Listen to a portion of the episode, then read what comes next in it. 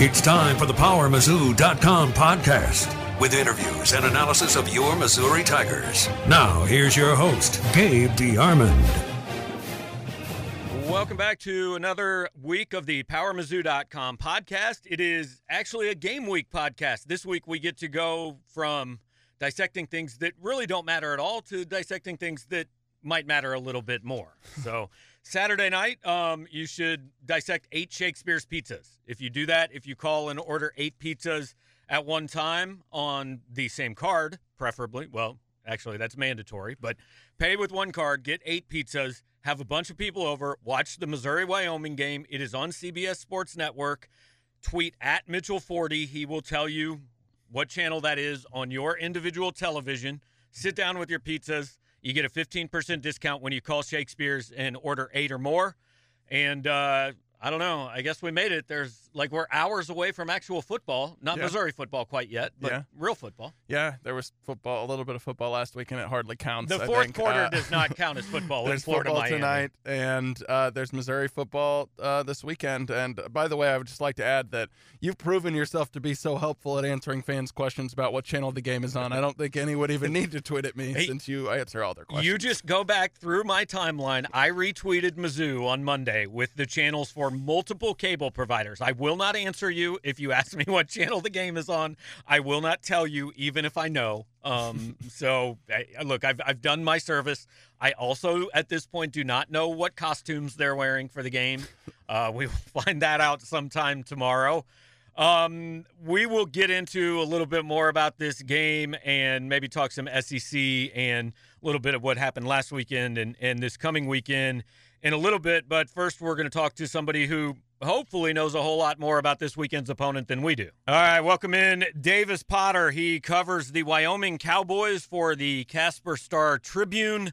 And uh, as we said in the intro, hopefully knows a whole lot more about Wyoming than we do. Um, because I'm going to be honest, at this point, we don't we don't really know a whole lot. Uh, first game of the season and all that. So, uh, Davis, first off, thanks, man, for for taking some time. And just to start off, we just want to ask: last year's game really wasn't super competitive. Um, that was pretty much in hand for about the last two and a half quarters.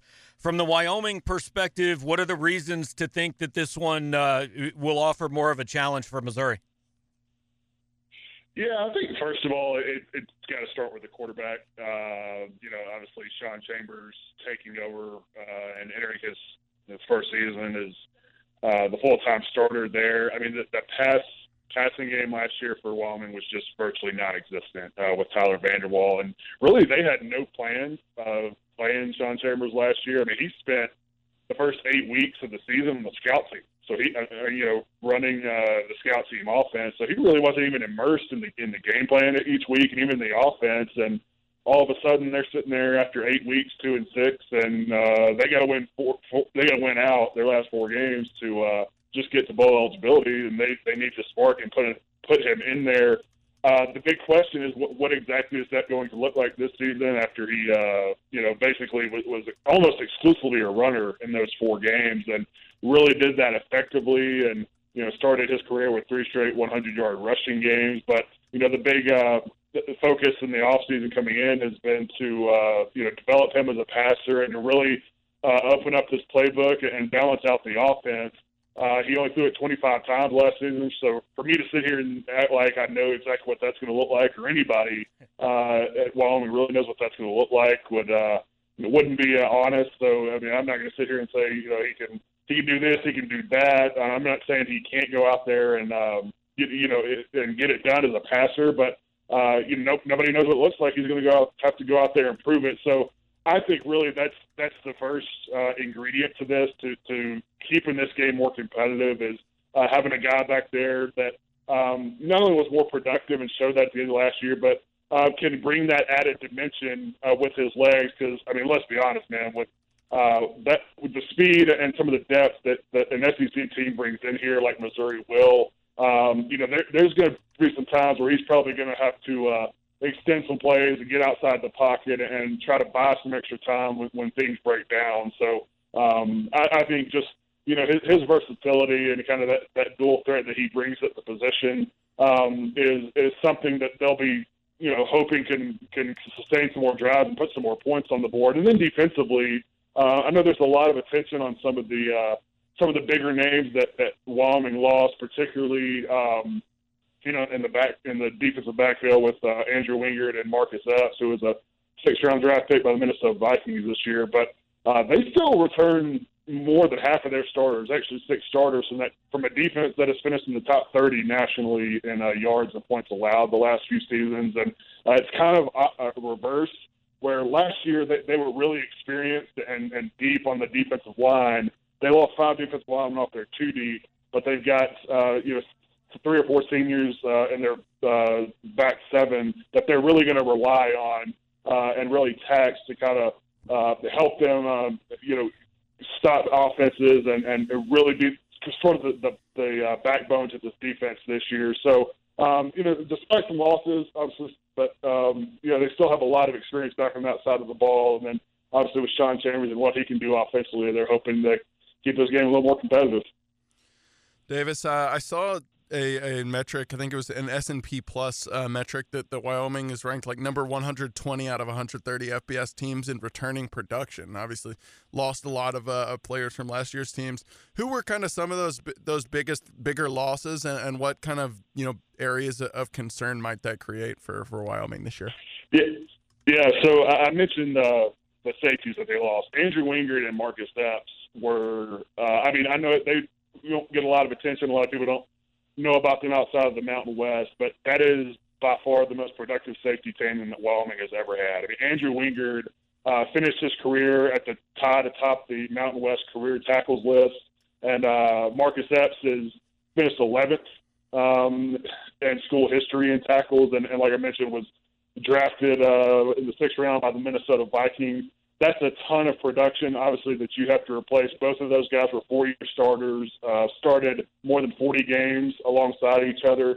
Um, but they do have uh, uh, safety uh, and Alijah Halliburton, who's stepping in there and actually started six games for them because last season um, they ended up bar- bumping uh, Marcus Epps down to nickel just because they had some injuries there and they had a need there about halfway through the season. So once they bumped him down, Alijah stepped in at uh, strong safety and actually started – um, like I said, the last half of the season actually finished as their fourth uh, leading tackler last season. Um, and then you look at uh, tight end is another position where they, they lost some pieces, and you know obviously this this Craig Bohl system, this more uh, uh, physical pro style offense, they, they utilize a lot of tight ends, and uh, they lost Tyree Mayfield, who was one of their leading receivers last year. Uh, not that the bar was set very high with with what they did in the passing game, but you know he was a guy that actually produced some of their most explosive plays in the passing game. Um, they also lost Austin Fort, uh, who, um, you know, it was a, a free agent signing with, with the Broncos, and I hear was, was actually doing pretty good with them before uh, he got hurt and um, his loss for the season with a knee injury. But um, th- those are some guys, and, and then obviously at running back, uh, you had a 13 yard, 100 yard rusher in uh, Nico Evans. Um, so uh, you know, they finished fourth in the Mountain West last year. So yeah, there, there, there's a ton of, uh, of production that they have to replace. And I mentioned along the defensive line, um, Carl Granderson was, uh, you know, an all Mountain West guy, uh, and Youhanna Ghaifan in, in the interior defensive line. Uh, and those were uh, some two of the more de- disruptive defensive linemen in the league last couple of years. And um, as I mentioned, they they lost five defensive linemen off their two deep. So I mean, as I mentioned earlier, they're, they're sort of reverse in, in a sense where they they really relied on their front four and that defensive line to to be disruptive and to create pressure up front. And now they're in a this position where the, the, the back end of that defense is where the experience lies. So, um, you know, th- those are you know, they got a lot of young guys. This is still a relatively young team coming into this year, and um, they're going to need some some of these redshirt freshmen and even some true freshmen to really uh, step up and uh, and, and you know, t- make that next step in their development in a hurry. Um, because obviously you lose that much production, man. That's you gotta you, you gotta find a way to replace that somehow, and, and that's a lot to ask of young guys, but um, that, that's sort of the position they find themselves in. I want to ask you, Davis, the story of the week, really the story all summer, according to Missouri fans, was that uh, Laramie is at 7,200 feet elevation. Missouri's coaches are saying what I'm sure every coach who has ever played there says, which is yeah, we know about it. We'll talk about it. It's really not that big a deal. Wyoming obviously plays it up, posts the elevation in the stadium, everything like that. So you've covered games there. I mean, how big a factor really is it? Yeah, I, I don't know, man. It's it's it's hard for me, like you know, somebody that doesn't actually go out there and play and, and work out. And, uh, maybe a better question is: Will we be able to climb up to the press box and not be out of breath? That's more important. um, no, you'll you'll actually you'll feel it. You'll Yeah. climb up to the, but there is an elevator, so Oh, uh. Phew. actually there are no steps, so you're you're good in that sense. Um, but I, I, I don't know, man. I, it's it's hard to say. And, and looking at Wyoming's record, of, you know, over the history, and even in Craig Bohl's era, I mean, they're they're right around 500 at home. So I mean, as much as people want to talk about it being a big deal here, it hasn't been that much of an advantage for Wyoming. And you know, I asked Craig Bohl about that earlier this week. If if if they might try to go more up tempo to, to to try to wear Missouri down, and and you know because they are more of that uh, physical run, run first play action team, and I mean you know for 2019 college football, I mean Missouri is or uh, Wyoming, I should say, is about as throwback as it gets in terms of the pace and their their offensive style. And I was just curious if might, they might try to uh, you know go more use more up tempo, maybe some two minute stuff to try to do it. And Bohl actually said it's actually going to be the opposite because they uh, they want to try to be more methodical and keep Missouri's defense on the field with longer drives and and uh, you know more plays and, and try to wear them down that way. But you know, I mean, you sit there and look at this matchup, and Missouri's the SEC team. You think they should have the advantage when it comes to depth and guys they can just run in and out of there. So I, I don't know if that if either game plan for for them is really going to make that much of a difference. But um, yeah, I, I don't know, man. On, the field, just looking at the record and what what they've done, it doesn't seem to have helped Wyoming at home a whole lot. Davis, one thing that obviously, you know, always can be a factor in games like this where you have one team that's relatively heavily favored is, is turnovers. And two years ago, I know Wyoming was a turnover machine. I think they led the, the NCAA in takeaways. Last year, that number Yeah. dipped quite a bit. Do you, do you kind of have a sense as to maybe why the that that was? Maybe just a, a regression to the mean, and and you know if there's optimism that that uh, that that number could go back up for Wyoming this season. Yeah, I mean it, it's always hard. I don't, I don't expect them to lead the country in, in turnovers forced again. I mean, look, you got to have a lot of luck to do something like that. I mean, I think they first. I wasn't here you know, back then covering this team when two years ago when they led the country in turnovers, but I think it, they forced like 37, 38, somewhere around there. And then yeah, last year it did dip significantly. Uh, but I think they only forced like 15, and it, it's hard to put. It, you know, pinpoint what the reason was for that because they did have so many of those playmakers last year um, that I mentioned when you talk about Andrew Wingard, uh, Marcus Epps, Carl Granderson, Youhanna Ghaifan, um, even Logan Wilson, who's return, is entering his fourth year as a starter there at middle linebacker. Um, you know, they, they had uh, so many playmakers and so many guys that, that could uh, impact the game. But the one area that, that they have to shore up, and, and if they're going to force create more pressure and force more turnovers, they've got to be better um, in terms of, of creating a pass rush. And that's that's an area that sort of surprised me last year when you had guys uh, like Carl Granderson and, and Garrett Crall, their other defensive end. Um, you know, those some of those guys were really disruptive the year before, and they just they just didn't have the same stats. They didn't have the same impact on the game uh, that they did the, year before, and uh, you know they they've got to find a way to, to generate more pressure, and it's going to be interesting to see because I mean, I've mentioned, you know, the attrition and the losses that they had, um, you know, on the defensive line fr- from last year.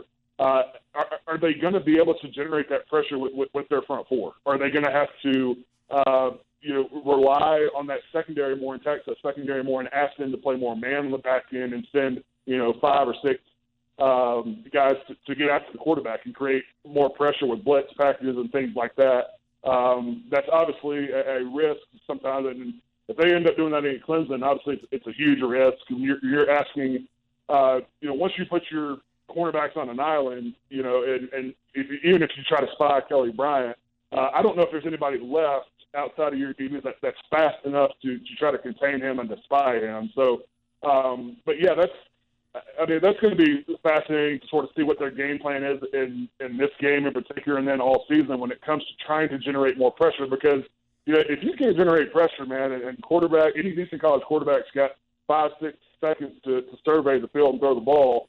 uh, you're not going to create many turnovers, uh, you're going to be giving up a lot of points.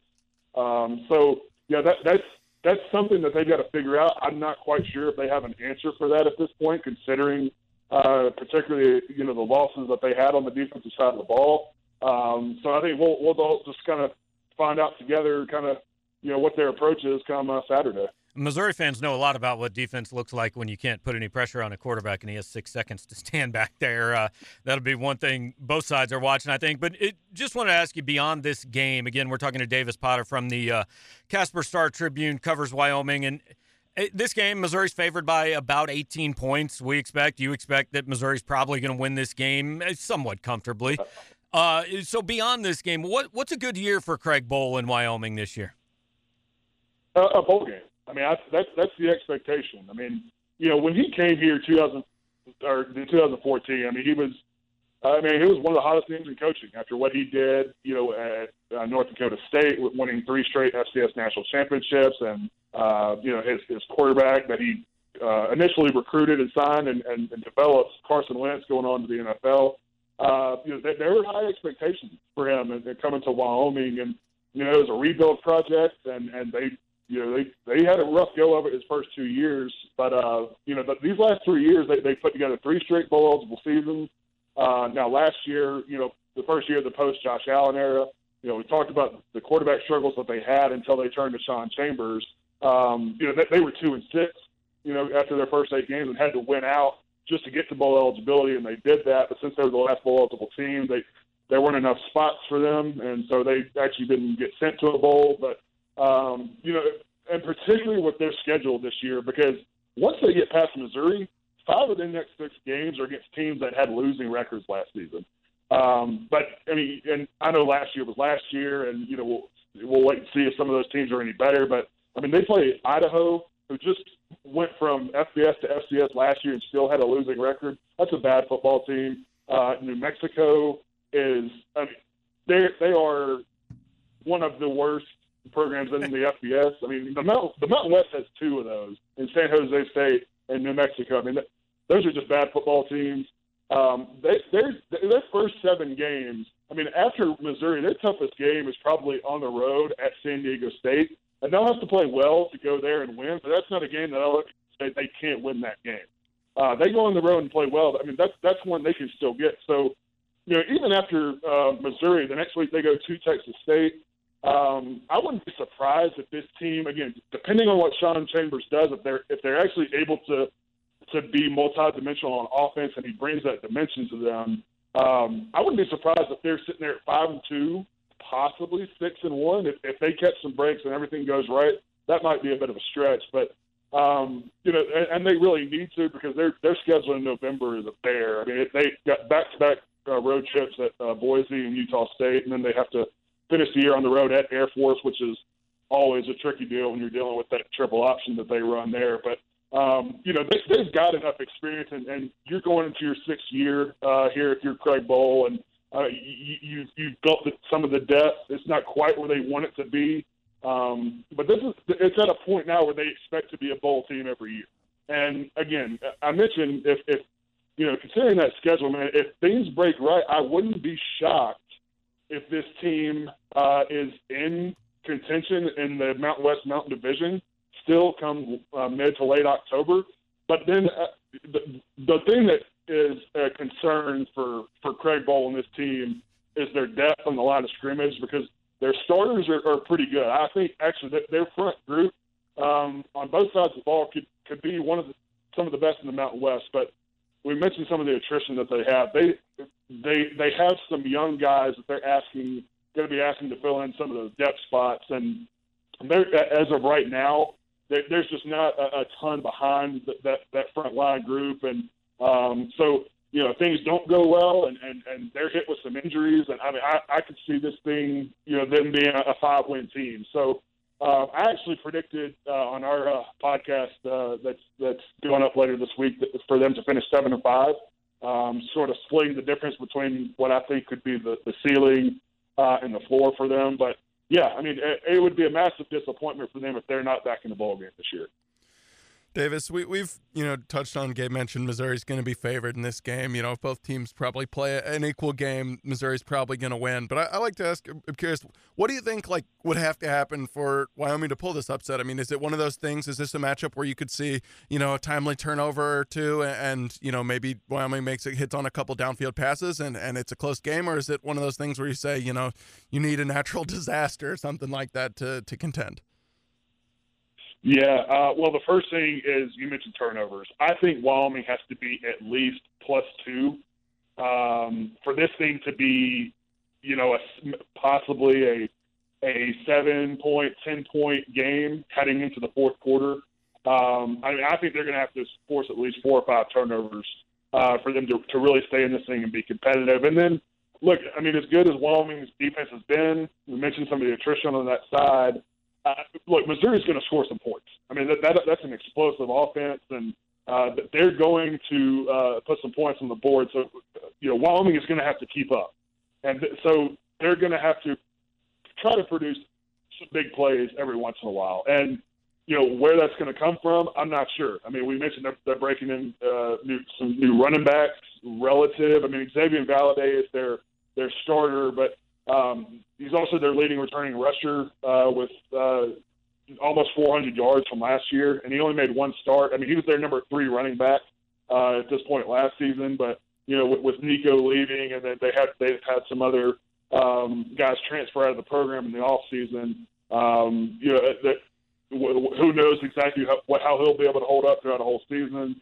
Uh, their receiving corps is was one of the least productive in the all of FBS last year. I mean, this passing offense it tied with Air Force for the fewest passing yards in the Mountain West last year, and they were they were 124th in the FBS, um, and the only teams that were worse than were all option teams. I mean, that's that's never a good thing if you're not an option team. So, um, you know, I, I don't. Are they going to be able to do it? That's the big question. And, and again, that's where Sean Chambers comes in, where uh, if they can't do it, to the passing game. Maybe he's he's got the ability to break something off in the running game and and really spark this offense. But they're going to have to rip off some chunk plays and and, and score on on some long plays because I don't think Wyoming's offense is necessarily going to be able to sustain drives and put together you know 10, 12, 14 play scoring drives consistently against this Wyoming defense or this Missouri defense. Excuse me. All right, last thing for you, Davis, and this is always probably the most important thing we ask on road games because I know uh, saw this morning Missouri sold out its ticket allotment. There's going to be a couple thousand Missouri fans up there anyway. Uh, for yeah. Friday night before the game Saturday, what are what are a couple places Missouri fans need to go? Whether it's you know a tailgate scene, a, a bar, a restaurant, what is there to to do in Laramie other than go to a football game? Oh man, um, that was not, not, an encouraging I'm, start. well, it's, it's not necessarily, a lock on Laramie, but I've only been here less than a year, so even I haven't been everywhere in Laramie yet, all the uh, hot spots. But if you're looking just kind of like for a bar atmosphere, like a good time, um, the Buckhorn Bar here is sort of uh, sort of legendary from what I've been told. I've only been to it a couple of times since I've been here, but um, a, a more upscale bar, if that's what you're looking for, is a uh, Front Street Tavern. Uh, that's right in the middle of downtown, and everything really is is in downtown Laramie. If you're coming into town, uh, I would, you know, Ivinson and uh, Grand Avenue. Those are sort of the main streets, and you know, it's hard to miss because everything's sort of on a on a strip down there on, on those streets downtown. But um, also, food places depends on what you like. If, if you're a if you're a, a wing uh, burger person, uh, Born in the Barn is fantastic.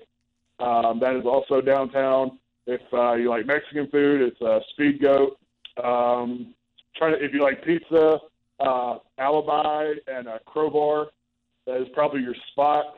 Um, but yeah, in terms of uh, you know, if you're looking like nightlife and, and going into a bar and, and having a good time, uh, Buckhorn would uh, probably be your your best bet. Well, Davis, appreciate it, man, and we will uh, see you sometime on Saturday, uh, six thirty kickoff out there. Yeah, man. Look forward to seeing you guys. All Thanks. right, thanks, Davis. We'll talk to you, Davis Potter. Once again, Casper Star Tribune covers Wyoming and uh, gave you guys kind of uh, the the lay of the land as far as that program goes. I mean, we can wrap this up pretty quickly. I, week one is a little bit weird. if Missouri only wins by a touchdown, I'm not going to cancel the season or anything. But this is a game that probably ought to be in hand in the late third, early fourth quarter. Yeah, absolutely. I mean, but really, my, Missouri should have the the edge in you know talent, depth, and experience. Like Right. it's you know it, it just would take it would take one of those weird week one things that we have seen happen before in college football, but it would take something like that for this game to stay close. You know, Missouri turns the ball over 16 times or Yeah. you know something like Well- that, and and there's I mean like you know It's not out of the question. yeah, and but- like we yeah. saw, you know, like we mentioned earlier, the the Miami Florida game, like teams are sloppy in week one, stuff happens, but uh certainly all things being equal, this is a game Missouri should uh, win pretty easily. Yeah, I mean, Davis said it would take four or five turnovers. If Missouri turns the ball over four or five times, you get the message board on Sunday. I'm uh, I'm out. So uh, it, it- that's that's that. We'll have another little quick podcast for you guys on Saturday morning, a little more preview of this game. But want to finish up just kind of a, a lot of times we will uh, we'll talk to somebody else to preview another SEC game. We're not doing that this week because frankly there aren't really a lot of good ones. There is there is one good one, but also because I just kind of forgot to ask anybody. so at this point it's too late. Uh, it, first, let's talk about what did happen already in the SEC. I think it is unfair to call the last quarter of the Florida Miami game football. that was one of the most offensive things I've ever seen on my television screen. Yeah, it was terrible. I mean, it like yeah, it was bad. Neither team And- looked remotely prepared. You know, No. just like the sloppiness kind of built on each other. It was like a It- snowball effect almost. I, I Miami's last I saw somebody and I can't remember who it was, but somebody tweeted Miami's last drive should be put in a museum. it was like 45 yards of pass interference, Yeah. including one on fourth and 34, and they still went backwards Well, on the yeah, drive. it was like something like 14 plays for four yards or something. like unreal. that. Yeah, it was terrible. I bet Florida won, and like, look again, it's week one. They won the game. That's all they really needed to do. I'm not going to tell you that Florida is terrible based off that game, but I did see enough to tell me that I think maybe Florida's a little closer to what I thought they were than what a lot of people seem to think they were, which was a top ten quarter or top ten team with a potential All SEC quarterback. Feleipe Franks not only looks like a maybe average at best quarterback to me, he looks like the most unlikable guy in college football in that game. Like, Yeah. I mean, that's not a dude you really want to root for. I think Florida is a perfect illustration of, of one of the things that tends to happen in college football, which is people way overreacting to a bowl game. Yes. You know, they they go to the Sugar Bowl or whatever, one of the New Year's Six Bowl. It wasn't the Sugar Bowl because Georgia was in the Sugar Bowl. Peach they Bowl, they I beat know. Michigan. They beat Michigan. Yeah. They beat Michigan relatively easily. They scored like 45 points, and everyone's like, "Oh my goodness!" You know, they've got this quarterback coming back. Dan Mullen always makes the big the big jump in, in from year one to year two, even though he already made a big jump right. last What year. big jump can Yeah, be made he from going 10 from like 10 wins to 14 i don't And- know but uh yeah so i think people tended to overreact to that and you know I, like you said i'm i'm not going to draw massive conclusions off of game 1 but at no point did i think and you know of course we maybe are a little biased the other way because the one time we watched Florida really closely, they were awful. Maybe Missouri even worse than they were on year. Saturday. I think Yeah. definitely, yeah. Um, but like I, I never saw that as a, a top ten team, so we'll see. I don't know. Like like we said, it's it's week one, actually week zero. Sorry, in that case. So definitely don't want to draw any uh, conclusions. But yeah, like I think last year Missouri was a team that most that went eight and five that most people thought should have been at least ten and three, and I think Florida was ten and three and most people thought they should have been eight and five. I Yeah. mean, they got a couple breaks or made a couple breaks that Missouri didn't. So there are actual there are 16 football games tonight. Most of them aren't any good. Um, Clemson, Georgia Tech, like that's not going to be good, but it is the defending national champion. I've seen some freaking out that it's on the ACC network, and people don't really know how to get that. Yeah. But uh, so you probably won't be able to see them. The only SEC game tonight, um, I expect a barn burner between Texas State and Texas A&M. that looks like a real good game to me. what I, I actually was going to come in with the Texas State mascot, but I don't even know it. it's the rare. Bobcats. Okay. I'm almost sure, and I believe former Missouri assistant coach Tony Harvey once coached basketball there. So okay. that's uh, that's my knowledge there. So forget that game. Yeah. One game I'm actually intrigued by uh, in the SEC: Toledo at Kentucky on Saturday. Like Okay. Toledo's a good team Yeah. year in and year out. Uh, Jason Candle's a good coach. Most people think Kentucky's not what it was last year. Like they should win that game, but Mhm. I think we could learn some things. Yeah, and there was, I mean, there was a little stretch there. Not not last year, obviously, but for a few years, Kentucky lost like three or four games to a MAC team. They they they kind of had a the MAC was kind of their bugaboo. I know that at one point they lost to, like Central Michigan. So, uh, yeah, I, it's like you said, Toledo's a good enough team to provide like kind of an accurate test, at least, of a of an SEC program like Kentucky that has lost a lot of pieces is, and you know we'll see. Maybe you know you haven't seen a lot from the guys uh, underneath them, but people would tend to expect to take a little bit of a step back. Yeah, I mean, I think Kentucky's going to win that game, but I think it'll be a good game. Another one that could be a good game. I think it's going to be like an 84 to 77 final between Ole Miss and Memphis. But like Memphis is favored in this game. Most Yeah. people, I think, think Ole Miss is the worst team in the SEC. Yeah, yeah. Ole Miss certainly still still deep in the rebuild. Uh, but yes, if you like points, that'll be a good one. Uh, I really, I don't, I don't know much about Memphis, even though I Well, saw them just last year. I know- Brady White is the quarterback for like Is he the still there? I he was- has two years well, I was just about to say he's got to be gone, and I know Darrell Henderson's gone. yeah, Darrell Henderson is gone, but Brady White has two seasons left. well, that's mind blowing because I'm He's pretty going sure to be 31 years old. I'm, I'm pretty sure he's been there since like John I think he Calipari was graduated high school the year after Antar Thompson. Yeah. So uh, yeah, he's still there. Um, Mississippi State at Louisiana or versus Louisiana. Patrick Crawford's going to be big in that game. I feel like No one Mississippi listening State to this knows who Patrick Crawford Nobody is. gets that at all. Um, Duke uh, against Alabama. I think Daniel Jones might have a tough time of it come Uh, Saturday. Yeah, I think uh, I, I don't know who Duke Duke's quarterback is now, but he can't It's be as good as Daniel Daniel Jones. So I'm I'm thinking the Tide take care of business in Yeah. that one. South Carolina, North Carolina. Like North Carolina's awful. Yeah. And I like Mack Brown, and I don't know that it's going to work at all. I like but- the idea of Mack Brown. I think Yeah. that was a terrible hire. I I heard this uh, question on a podcast uh, a few days ago, and, I just gave you the hardest one. But do you know the five active coaches that have won a national title? Well, Mack Brown's one, obviously. Which most people wouldn't get Yeah, because I think Brown, most people don't know he's coaching. Nick Saban, Yeah. Dabo Swinney, Yeah. Jimbo Fisher, Yeah. and who am I missing? This one's kind of tough, but not tough for people in this part of the country. Yeah. If that oh, helps out. Uh, mm, ooh, you might have just thrown me off more. Uh, did Malzahn win at Auburn? No, but No. Les Miles did Oh, at Les LSU. Miles. Yeah, yeah, yeah, Yeah. You're right. So, Yep, uh, yep. Obviously, one of the Yeah, five national title coaches is at Kansas. Uh, yeah. Georgia State, Tennessee. I want to spend no time on that game. Um, whatever happens, Tennessee fans will be very angry about it on Twitter. you can count on that.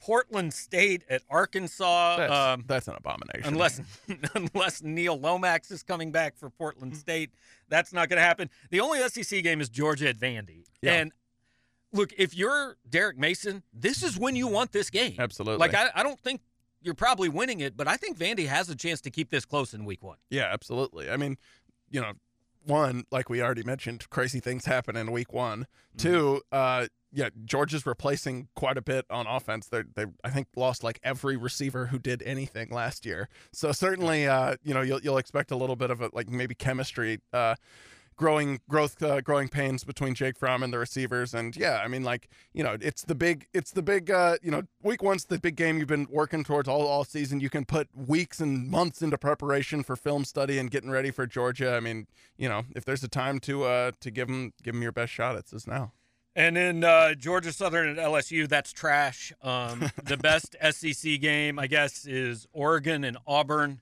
Yeah. Um, I, Auburn is fascinating because I've always thought, and Missouri fans think that Missouri is like the most chaotic place in America and crazy things happen. Like, dude, Auburn is in a whole different world. it's amazing I've never seen a place that so badly wants to fire its coach. And every time you think it's going to have a chance, he just does something crazy and prevents it. and also he's owed twenty-seven million dollars. yeah. that's insane Yeah. Yeah, no, actually, I'm I'm actually excited to watch Auburn this year because it's just like no matter what happens, there's going to be chaos. gonna be great. Either they're going to lose a few games and they're going to pay this man 27 million dollars to go away, or he's going to start winning and they're going to they're gonna they're be going to the national championship. but they're gonna be mad. and or be furious, like especially because their season ends against Georgia and Alabama. There's Yeah. no way they win both. Almost certainly they don't win either one. Right. So like he could be 10 and 0 going into those, lose those two games and get And fired. fire It's amazing. Yeah. Uh, but a true freshman quarterback against Justin Herbert, like, I, I kind of like Oregon in this game. Yeah, I and the would Pac, agree. Oregon has to win this game for the Pac-12. Yeah. If mm-hmm. Oregon doesn't win this game, it doesn't matter what time they put their games on TV. They can start at 6 a.m. or whatever they're talking about doing, Yeah. and nobody's going to. It was care. the same with Washington, wasn't it? They were against. Mm-hmm. Was it was Auburn? It was last Or- year Auburn, too. yeah. Yeah. So same thing. Yeah. Just like the Pac-12's entire season hinges on this neutral site opener. And- last year they lost, and then they were irrelevant for the rest of the year. Yeah, and UCLA's at Cincinnati tonight. Actually, a good that's game. that's Yeah. a game I, I'm interested in seeing because Cincinnati is a lot of people think kind of the UCF of this Yeah, year. That's what people tell me. Yeah, that's what I've heard. I, Yeah, I don't. I don't know anything about them other than could you name Luke- one Cincinnati player? I know their coach, but Uh, I could Fickell not tell you. coach. They actually, oh man, Does there's a player. Martin play for them No, or Nick Van there Exel? is a player. I think he's a quarterback on the team from my high school, Yeah. but I don't know his name. So you guys are tight. I mean, he's like six years younger than me. So So yeah, look, we're we're into football. Like we have actual things to talk about. The uh, podcast has wandered through the wilderness and managed to make it. So uh, football games start in earnest tonight. Uh, Mizzou and Wyoming, seven thirty our time, six thirty where we will be on Saturday Isn't night. it? I think it's six thirty where we are and five 5:30 in there? Mountain Time. That's what Barry Odom Okay. said in his press conference the other. day. He kept saying five thirty three Mountain. That's good to know because I might have gotten there in the second uh, 6.30 here, 5.30 there. We will have uh, full coverage for you from Laramie. And then uh, next week, I don't know, they play again. Oh, it's West Virginia. West Virginia, which is yeah, that's significant. Yeah. Yeah, we'll, I've- we'll have things to say about that. I've heard of them. Yeah, we'll uh, we'll talk about that next week. So thanks for listening. Once again, uh, call Shakespeare's Pizza. Eight pizzas or more, they're going to give you a group rate, give you 15% off if you mention the uh, podcast. So do that. Watch all of the football games and uh, read all of our stories. Thanks. We'll be back next Thursday.